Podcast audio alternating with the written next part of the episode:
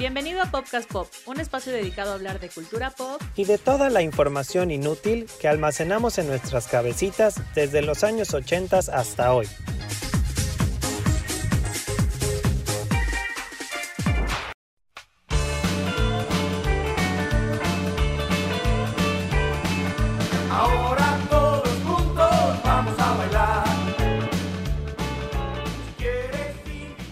Están todos? Bienvenidos a un nuevo capítulo de Popcast Pop. Yo soy Piti, le doy la bienvenida a Ingo. ¿Cómo estás, Ingo? Hola, bienvenidos a todos nuestros popcasters este martes de Popcast Pop. Y pues como siempre, muy feliz de estar haciendo este episodio con Piti. Eh, qué padre. En este capítulo de Popcast Pop vamos a hablar de Chan Chan Chan, las telenovelas. Que aunque no quisieras, pues terminabas viéndolas porque estaba la tele prendida o porque tu familia las veía. El hashtag de este programa es hashtag déjame ver la comedia. Porque era como un poco la, la frase que nos decían las abuelitas o las mamás. Entonces, popcasters, ya saben, hashtag déjame ver la comedia. México creo que es el país rey y número uno de la telenovela, no solamente hablando de, de, la tele pan y circo, sino creo que en la vida diaria se transmite mucho esta telenovela y ahí siempre tenemos mucho drama en donde sea, con la familia, en el trabajo, en todos lados hay mucho drama siempre. Y en efecto, pues yo creo, hablábamos Pete y yo, que sí, en efecto acababas viendo estas telenovelas sí o sí, ya sea por gusto culposo o porque tu mamá la veía, tu abuelita la veía, pero yo creo que luego eso era como un pretexto, o sea, todos éramos como fans de telenovelas de closet y decíamos que no las veíamos, pero yo creo que todos disfrutamos ver algo. Pero ahí estabas. Ahí estábamos, exactamente. Pero no vamos a hablar de la historia de las novelas, vamos a mencionar algunas que creo que, como dices, varios vimos. Vamos a hablar de algunos remakes que se hicieron, algunos buenos, algunos bastante chafitas. Y de las novelas que más nos gustaron, que eso, aunque no veíamos tan así religiosamente, pues ahí estaban. Y ustedes cuéntenos en las redes sociales si veían novelas o si las veían escondidas, como es mi caso. o sea, a mí, por ejemplo, no me dejaban ver las novelas, pero sí tengo idea de las novelas de las que vamos a hablar hoy. Es que estas telenovelas, digo, yo también no las vi todas, vi algunas, pero creo que sí fueron generacionales y marcaron pauta en su momento. Podcasters, recuerden que una vez más hablamos de los noventas, no había Netflix, no había streaming y pasaba lo mismo que con las series que nos chutamos todas. Como no tenías tanta opción, pues acabas viéndolas también. O sea, era de, bueno, pues veamos la, la telenovela sí o sí. Y como dice Piti, vamos a mencionar por las que creemos que más marcaron, pero pues si se nos pasó alguna, ya saben que nos los pueden comentar y compartir. Le, le, quiero dar antes las gracias a Johnny López. Síganlo en Instagram como la enciclopedia de la novela. Ah, no, no es cierto. Síganlo en Instagram como Bien Fuburufo, que además de saber mucho de novelas, es un gurú de la moda. Pero bueno, vamos a empezar con las novelas que tenemos memoria de cuando éramos niños. Yo quiero empezar con la primera novela que vi o que recuerdo haber visto, que es Baila conmigo. Bueno, de la historia no me acuerdo, pero según yo era como basado en Vaselina con los vestuarios, el peinado y todo esto, pero realmente de la historia no sé nada. Me acuerdo que salía Paulina Rubio, Vivi Gaitán, Eduardo Capetillo. Yo Baila conmigo no la vi, la verdad. Sí recuerdo como los números musicales porque además fue como este tipo de, de novela que después se volvía más famosa, creo que el disco y, y la Sí, sí, música. Y yo solo recuerdo una canción que, que era de comida, comer, comer y comer. Vivan las tortas, viva el mole, una cosa así. No sé ni quién la cantaba, pero me acuerdo de esa canción. Yo me acuerdo de Baila conmigo esta noche. Ah, y bueno, ya. sí, claro. O sea, Y ya, y that's it. Es, that's it, exacto. Pero bueno, quería mencionar esta porque fue la primera de la que yo tengo memoria. Y me acuerdo mucho del disco, que venían como ellos cuatro en la portada. Estaba bastante bonito. La siguiente telenovela es la primera que yo recuerdo haber visto, que es Agujetas de color de rosa, y yo tuve el cassette del primer y segundo volumen, porque hubo dos que pues reversionaban esta canción tan famosa Sí. de- del rock and roll mexicano, y la reversionaban las curvas peligrosas, que eran sí. Ay, tres- sí es cierto. Claro, tres sí. chicas. Tres chicas que trabajaban en la, En la cafetería. en la cafetería de la pista de hielo. Y bueno, esta telenovela era muy absurda porque era la familia que era millonaria y luego se volvían pobres. En esta telenovela se lanzaron a la fama Flavio César, salía Irán Castillo, José María Torre, Marisol Mijares, bueno, esa ya no hizo nada. Natalia Esperón también. Natalia Esperón, exacto. Y salía Angélica María con Alberto Vázquez, que eran como figurones de, de, la época del rock and roll de antaño. Yo esa la disfruté mucho, creo que por la música. Y luego esto de la pista de hielo, bueno, a todos nos dio porque queríamos ir a una pista. Yo me acuerdo que fui al DF a la pista Lo Más Verdes, que justo ahí grababan la telenovela y yo me sentía lo máximo y casi una celebridad. La telenovela esta duró más de un año y medio, creo, entonces se alargó y se alargó, se tuvo temporadas y demás. Yo tenía el, el CD de Acoquetas de color de rosa y también era un poco este CD que ponía y ponía y ponía. Y bueno, obviamente, creo que a muchos, como dices, nos pasó que tuvimos patines de hielo y nos pasábamos la tarde ahí dando vueltas y vueltas y vueltas, esperando no caernos, pero bueno. Y luego seguimos con Confidente Secundaria. Yo la verdad no me acuerdo de esta novela así, nada. La canción y ya. Un amigo para, Para siempre. Creo que esto pasa con varias telenovelas como juveniles, que como que encuentran un elenco estrella y empiezan como a hacer más telenovelas con ese mismo elenco. Entonces fue la telenovela que siguió, si no inmediatamente después de Agujetas de color de rosa, pues yo creo que unos meses después. Y también estaban en el elenco Flavio César, Irán Castillo, José María Torre. Y yo esa la vi sobre todo porque salía una VJ de Telehit que se llama Marta Guay. Yo no sé qué habrá sido algo de, de Marta Guay, si alguien sabe qué pasó con ella, que a mí me gustaba mucho, era mi VJ favorita de Telehit. Y entonces la meten a ella, que era como la imagen cool de Telehit, y ella era la locutora de este programa confidente de secundaria, en donde tú llamabas y hacías tus confesiones de adolescente, eh, problemático, traumatizado. Entonces tú ya decías que estabas enamorado de tu mejor amiga y no te pelaba. Y entonces Marta Guayo te decía, no te preocupes, haz esto. Y entonces ya ahí empezaba el capítulo y ya está, pero sí también fue una que vi. Luego siento que estas telenovelas ya ni las acababas de ver, ¿no? Era como que mientras comías o mientras Sí, hacías la tarea estaban, sí. y ya estaban ahí como puestas porque sí, pero como que así que digas, luego hablaremos más adelante de Eh, sí, alguna no. con un final icónico, pero pues estas ni sé No. qué pasó. Bueno, en la que sigue es El privilegio de amar, que yo me acuerdo haber visto el primer capítulo con mis abuelitos. Y fue así de, oh, voltearlos a ver como, a ver si no apagan la tele en cualquier momento, pero no la apagaron. Lo dejaron. En esta novela salía Adela Noriega, Elena Rojo. La historia era de, ya sabemos, la chica pobre que no tenía mamá. Al final la mamá tiene una casa de modas así increíble. Y la modelo, que es Adela Noriega, entra a trabajar ahí con ella, pero no sabe que es su hija. Entonces fue ahí un problema. Y esta Uh. hija es de, de ella y de, de un sacerdote, pero bueno, como días antes de que él Ah, entrara al seminario. César Évora era el sacerdote. Ah, ¿no? sí, sí, sí, sí. Claro, Sí, sí. Lo bueno es que yo no oso. la vi. Y bueno, entonces ya pasan todas estas historias. La, la mamá la trata muy mal porque no sabe que es su hija. Como que le exige mucho y ahí le hace un poco la vida imposible. Pero bueno, esta novela realmente creo que eso, la veías de vez en cuando y te enterabas. Porque así como, bueno, yo no la vi mucho, pero te digo que me acuerdo muchísimo del primer capítulo. En estos años sí existía pues el canal de las estrellas que sigue siendo el canal 2 de hoy por hoy y tenían como horarios que si tu telenovela tenía éxito, o sea, estaba la de las 4 de la tarde, que siempre era como la de las infantiles o las de chavos, ¿no? Y luego tenías la de las 6, 7 de la tarde, eran como los horarios así importantes. Y el famosísimo horario estelar, que era a las 9 de la noche. El privilegio de amar estaba en horario estelar y pues eso también te permitía así tener escenas más candentes y cachondas que lo normal, obviamente. Nuestra siguiente sección es telenovelas que hemos tenido remakes recientemente. Y la primera es una que es La Usurpadora, que yo obviamente no vi la nueva porque qué miedo y qué oso. Bueno, en la nueva, la protagonista, la usurpadora, es Sandra Echeverría. Who? Eh, Sandra Echeverría. Ah, Pero oh, ¿sabes perdón. qué? Eh, a mí como que me pasa un poco que no me gusta esta onda de que ya las llaman series. O sea, es como, ¿por qué le vas a llamar serie No, a la novela, al remake de la novela? Exacto, es como telenovela. Igual no con los 100 capítulos que estábamos acostumbrados antes, porque ahora lo que decíamos, hay demasiada demanda y no te vas a echar 100 capítulos de una novela. Lo ponen en 25, en 20 capítulos, pero es como, ok. Bueno, y aparte luego le dicen miniserie y es como, una miniserie Ay, no, no, es de 20 bye. capítulos. Pero bueno, esta novela de Sandra Echeverría, creo que le fue un poco bien, pero La Usurpadora original, obviamente todo el mundo escuchamos la canción con Pandora.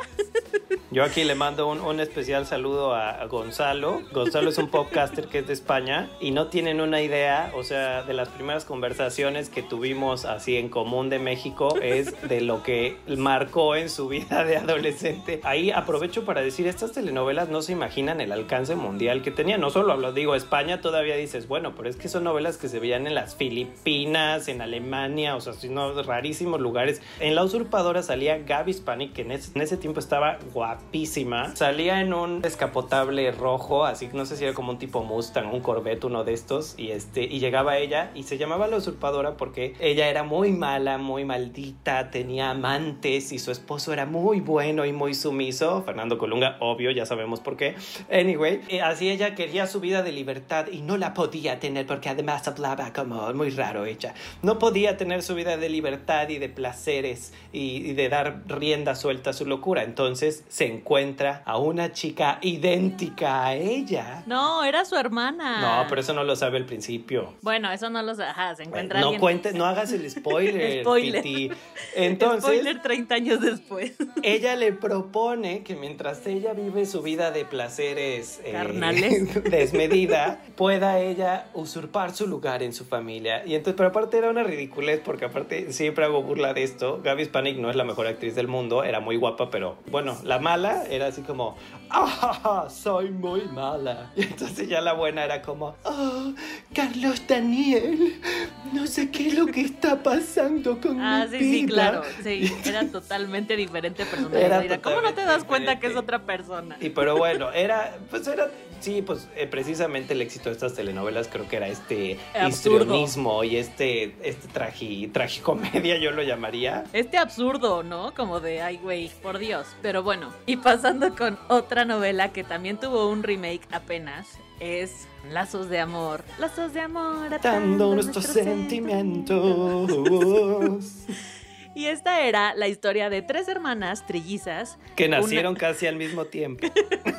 Una que era así, un pan de Dios. O sea, una que era el pan de Dios, una normal y otra que era mala, mala. Bueno, Pero mala, mala. Van a un viaje por carretera con su familia. Eh, la hermana mala, muy chiquita, le tapa los ojos a su papá, se caen a un barranco y una desaparece, una se queda ciega y la mala mala no le pasa nada. Obvio. Luego crecen y las tres las interpreta Lucero. Y bueno, pues la ciega es maltratada por la mala porque ellas dos se quedaron juntas, que se llamaban María Fernanda la ciega, María Paula la, la malvada y María Guadalupe la perdida, que vive así como en un, en un pueblo y es medio hippie. Bueno, entonces la historia pues iba de esto, de que, como, o sea, pero en esos, en esos años, sí, no había Facebook, no había manera de que... o sea, como que dieron a la hermana por muerta. Y es, Había Facebook, sabías palabras de Piti. O sea, no había Facebook, obvio. O sea, no había Facebook y no tenían, Solo había la sección amarilla. no tenían manera de saber que la otra seguía viva. O sea, sabes, como si subes una foto de alguien y dices, ah, no bueno, manches, había Locatel, ¿eh? es que yo creo que el, el, el twist de estas novelas era lo absurdo en cómo se conectaban, porque yo sí me acuerdo, María Paula es clienta número uno de una confeccionista de moda de alto renombre en la Ciudad de México. Y así como que la chichincle, la costurera de esta diseñadora, es la mamá Ah, de y María era la mamá, Guadalupe. la mamá adoptiva de María Guadalupe. Es verdad. Claro, entonces hay una escena icónica que seguro está en YouTube, vayan a ver la podcasters para reírse muchísimo, porque mandan a la mamá de María Guadalupe a la casa esta, entonces ella llega y bueno, Y ve a las muy dos. mal actuada, sí, las ve y entonces no sabe qué hacer y entonces llega esta que es más mala que nadie, que, que Hades, y entonces llega y le dice así como... ¿Y usted qué hace aquí? Es una inútil, es una estúpida. Y entonces la otra empieza a llorar y es así como, perdóneme señorita, perdóneme. Y entonces, bueno, es un drama Ay, y una sí, cosa sí, tan sí. absurda.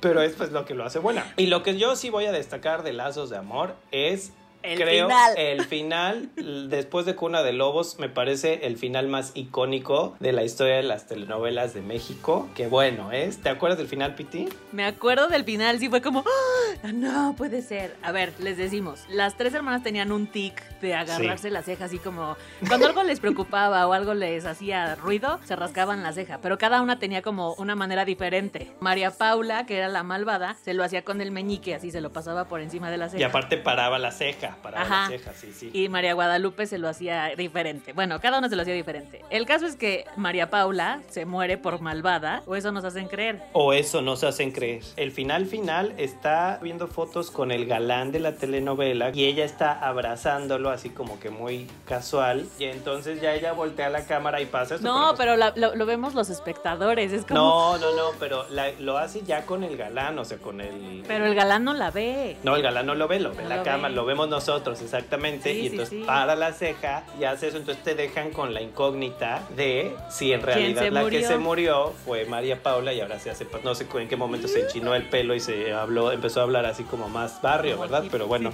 este, ella lo logra así. Y el remake de Lazos de Amor fue un remake horrible con Angelique Boyer que se llamaba Tres veces Ana. Yo vi algunos capítulos, debo confesarlo, discúlpame, Dios mío. Pero bueno, Nadie la vio.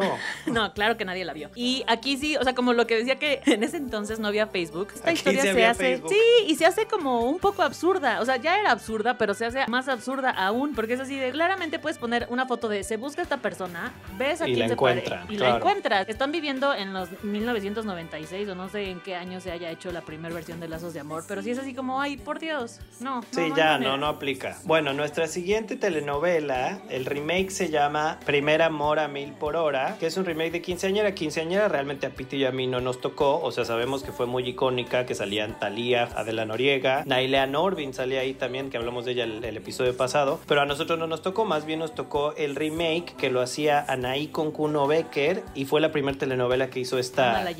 Y Mauricio Islas. Ah, sí, Mauricio, y- uy, que salía ahí rubio, patán y todo, sí, es era verdad. como malvado, chico malo. Esta yo sí la vi y mi mamá sí me dio permiso de verla, porque yo obviamente me enamoré de Kuno Becker. Entonces sí la vi como de principio a fin. Amaba todo de esta novela, aunque ya sé que es un absurdo, pero era, era bonita, era como, ay, qué padre. Aparte como que justo yo casi, no sé si tenía 13, 12 por ahí, dije como, ay, qué padre, todo lo de 15 años.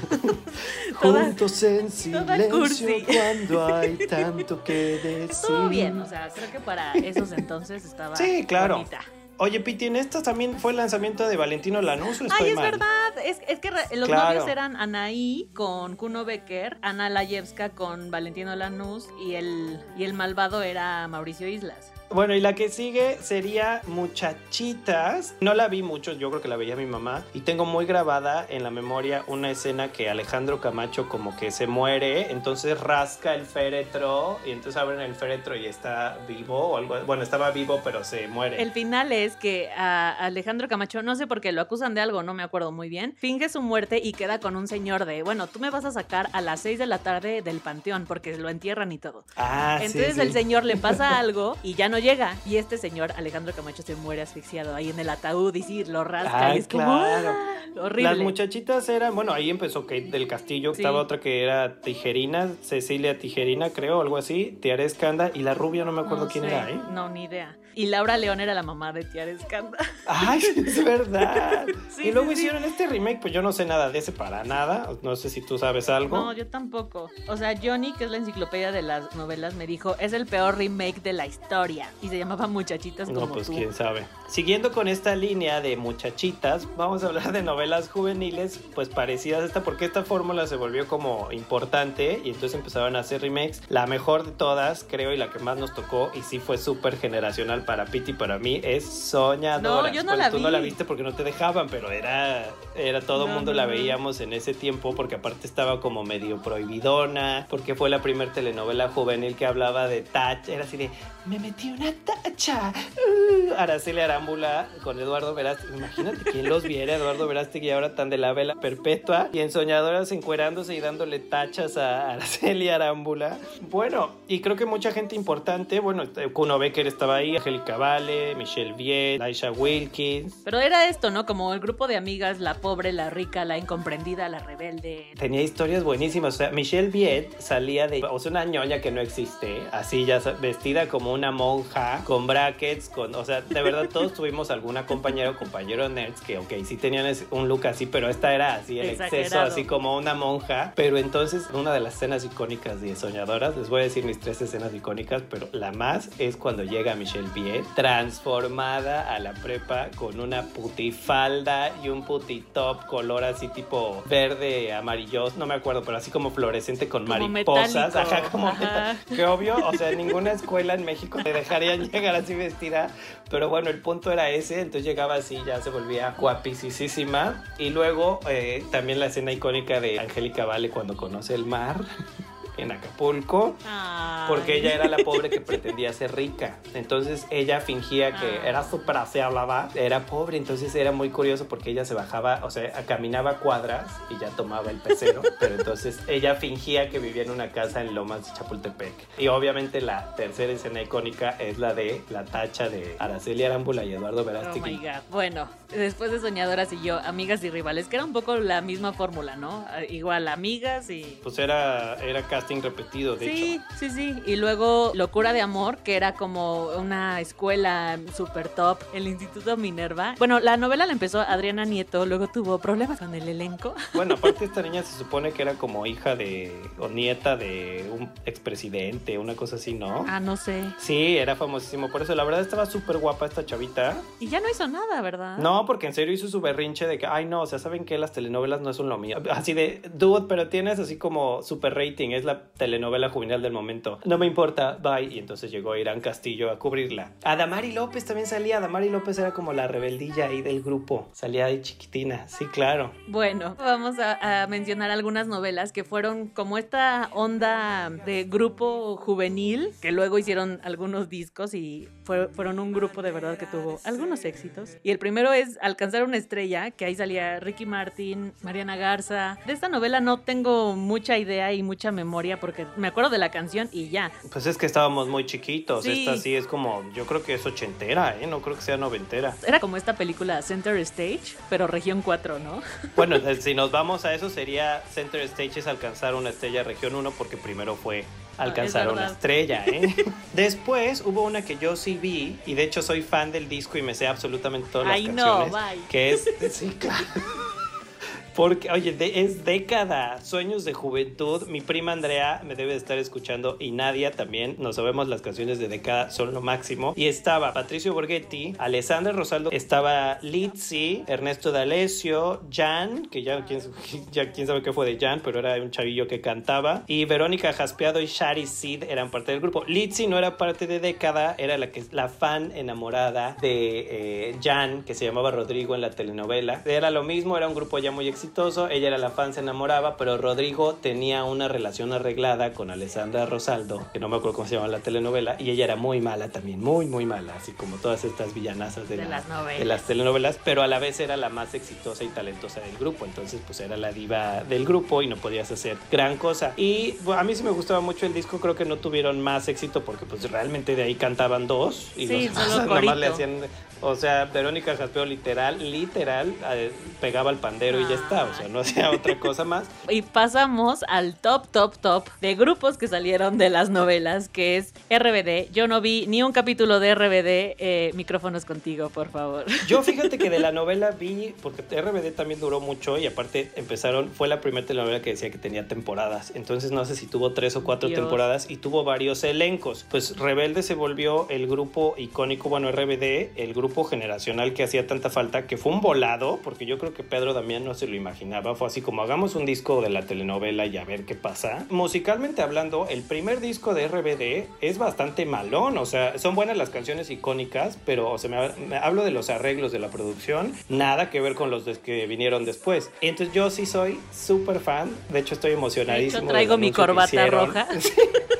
No, no, no de la telenovela. Soy fan de el grupo. Acaban de anunciar, hicieron una cuenta de Twitter la semana pasada para anunciar que van a regresar. Yo creo que van a regresar Ay, no, Spotify. No creo que hagan un reencuentro. Ay, Piti, no discutas. O sea, hay muchísima gente que esperamos con ansias el, el reencuentro de RBD. O sea, sí, sí te creo, pero, pero no. O sea, es algo que no necesitamos. ¿Qué? Estás mal. Claro que lo necesito. Por favor, No. podcasters, fans de RBD, díganle a Piti que claro que es algo que necesitamos. O sea, ella no es fan, pero claro que lo necesitamos. Está bien. Y ahora vamos a pasar con las novelas que nos contaron una y otra vez la historia de la Cenicienta. Y fueron protagonizadas por Thalía, las tres Marías, que fue Marimar, María Mercedes y María la del Barrio, que creo que todas es lo mismo, ¿no? Chica pobre que se enamora del rico y bye. No destacaría nada porque es exactamente lo mismo. O sea, lo único que sí. cambiaba es que una era costeñita, otra era la que vendía la lotería y otra era pepenadora. Lo que sí he de decir, las tres Marías de Talía lo que tienen es, no es Talía, señores y señores, lo que yo destaco de esto son las grandes villanas que tuvieron las tres Marías. O sea, Chantal Andere, eh, Itatí Cantoral y Laura Zapata, buenísimas y todas tenían así como un final súper trágico. O sea, una se murió quemada, otra se tiró de un edificio. Tienen escenas muy buenas. Entonces, para mí, vale la pena más. Sí, las villanas eran muy buenas porque Talía, pues era como que. De hecho, Talía era muy mala actuando. Y estas, estos acentos que hacía de pobrecita. Y luego, cuando era costeñita, que le hablaba pulgoso. Ay, no, era una cosa. Sí, una cosa muy rara. Bueno, creo que la última novela que hizo Thalía fue esta cosa que creo que ni ella vio, Malísima. llamada Rosalinda, que yo me acuerdo del intro de la canción, pero no me acuerdo de nada más. ¿Cuál es la última categoría, Piti? Pues vamos a hablar un poco de las novelas que nos han contado una y otra vez ¿Y seguirán? y seguirán. O sea, que le han hecho 10.000 versiones. Pero bueno, una de estas es Ruby, que primero fue protagonizada por Irán Neori, luego fue protagonizada por Bárbara Mori y últimamente fue protagonizada por Camila Sodi. Ay, no. Eh, yo alguna vez estaba cambiando a la tele y vi. O sea, esta Mentira, escena fue Piti como. vio la nueva versión. O sea, esto la voy a desmentir en público, podcaster. Lo siento, o sea, no vale. Perdón, era cuarentena. Piti. déjenme en paz". No, no importa, está bien, o sea, lo puedes ver, pero así era lo mejor de nuestras conversaciones en la semana, Piti quejándose amargamente de lo mala que era Rubí, pero luego era de, te puedo hablar más tarde, es que estamos viendo Rubí. O sea, entonces se quejó amargamente de lo mala que era esta versión con Camila Sodi, pero la vio toda. Sí, la vi toda. Perdón, Popcasters. Pero me ¿sabes encanta. Eh, y es lo que hablo de que éramos fans de closet de telenovelas. Esto que dijo Piti, todos lo dijimos alguna vez con las Alguna telenovelas. Él estaba, estaba haciendo zapping. Perdón a todo, a todo el público. Ofrezco una disculpa. Bueno, la vendieron como miniserie. También era como miniserie de treinta y tantos capítulos. Pero bueno, ándale tú. Horrible. O sea, de verdad era así una cosa absurda. Absurda, No, es absurda. que- Se supone que están como 19 años de- en el futuro. O sea, serían como en el 2039. Ay, no, eso yo no lo sabía. Sí, sí, sí. ¿Y hay coches que- voladores?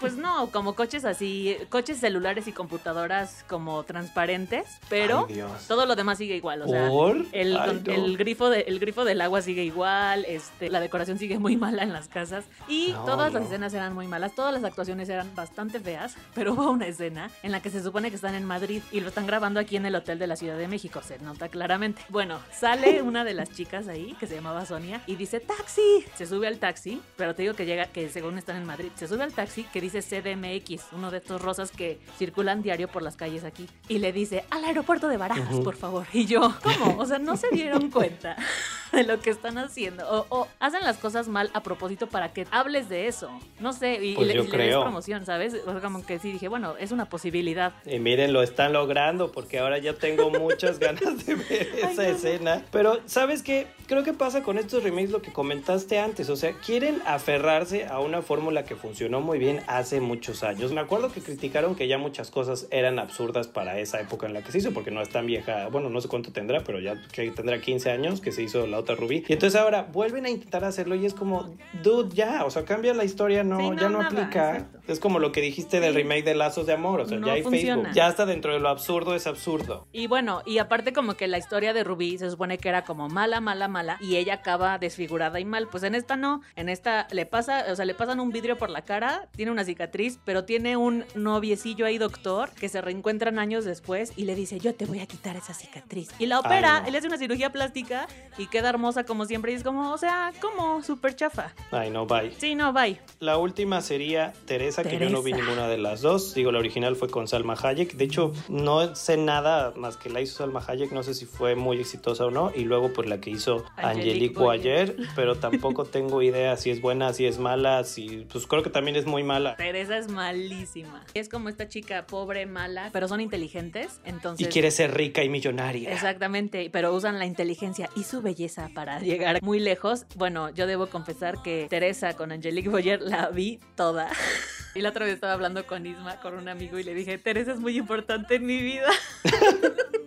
es que Bueno, sí, la bien. verdad, nos la echamos toda y era como súper divertida. Lo mismo de todas las novelas, es como, ay, por Dios, ¿cómo no se dan cuenta? Luego hay un taxista que se vuelve doctor, entonces le decíamos el taxi doctor. Ay, no, fatal. Y bueno, eh, nos faltan muchas, como verán, hay mucha tela de dónde cortar porque ahí México es el paraíso de las telenovelas. Y ya para cerrar, queremos mencionar solo una época que TV Azteca pues le empezó a hacer competencia por primera vez a Televisa y hubo una productora que se llamaba Argos, que encabezaba Epigmenio Ibarra, y empezó a hacer unas telenovelas que podemos decir que eran diferentes. Y la verdad es que yo apenas vi un capítulo de Mirada de Mujer y sí, eh, como que sí hicieron una innovación. Me acuerdo que los planos de las escenas enfocaban como que la taza de café y entonces luego se iban a, a- a la escena. Siento que sí innovaron no solo en Estaban temas, sino en la manera. hechas. Sí, mejores hechas en la producción le echaron más ganas y destacamos Mirada de Mujer y Nada Personal. Mirada de Mujer con Angélica Aragón y Ari Telch, que fue esta. Mirada de Mujer tuvo el regreso, o sea, tuvo como otra segunda parte de tan exitosa que fue. Ari Telch no entiendo por qué era un gran sex symbol de los noventas, no lo entiendo porque parece un oso mix chango, pero pues aparentemente a las mujeres les parecía muy atractivo Ari Telch. Díganme por qué, por favor, Popcaster, si es que a alguien le parece muy atractivo Ari Telch. Sí, justo, o sea, como que fueron diferentes, estaban mejor hechas, los protagonistas no eran como la chava súper guapa, el chavo súper guapo, o sea, como que estos protagonistas, Angélica Aragón y Ari Telch, como que pensarías que fueran los protagonistas de alguna novela, ¿no? Y después estaba Nada Personal, que era con Ana Colchero y Demian Bichir, y era, fue la primera de estas telenovelas como con trama política, que luego hicieron varias, y tuvo mucho éxito. Yo esa no me acuerdo. Ay, sí, estaba el Águila Real, este... Rogelio Guerra. Que era buenísimo de villano. Esas telenovelas para nosotros sí eran como prohibidas, porque ya las pasaban Súper en tarde. horario estelar, pero sí eran como, yo creo que eso le apostó a Argos, que era como que pues vamos a tocar temas ahí, sí, ya no nos da tanta pena, entonces sí estaba un poco más atrevido. Pues la canción se volvió muy famosa de Armando Manzanero, creo que esas son importantes para esa generación. Sí tenía como muchos temas polémicos que la verdad en las telenovelas jamás, jamás se habían tocado, entonces pues fue bastante icónica y pues bueno, Popcasters, si tienen más telenovelas que quieran mencionar, pues ya saben que pueden hacerlo en nuestras historias. Les recuerdo el Instagram que tenemos eh, del podcast es arroba podcastpop, el Twitter podcastmx, en Facebook también estamos como podcastpop y mi Instagram es arroba holapiti con doble T. Ah, sí, sigue, qué bueno. Sigue- seguimos vivos. ¿Tú, Ingo, cuál es tu Instagram? Yo sigo con el mismo y seguiré. Ingo Ecobe, ahí me pueden dar follow y estaremos muy al pendientes de todas sus pu- publicaciones, Popcasters. Pues muchas gracias a todos por acompañarnos otro martes más de Podcast Pop. Muchas gracias, Ingo. A ti, Piti, gracias, Popcasters. Nos escuchamos en la próxima. Gracias, chao, chao. Bye.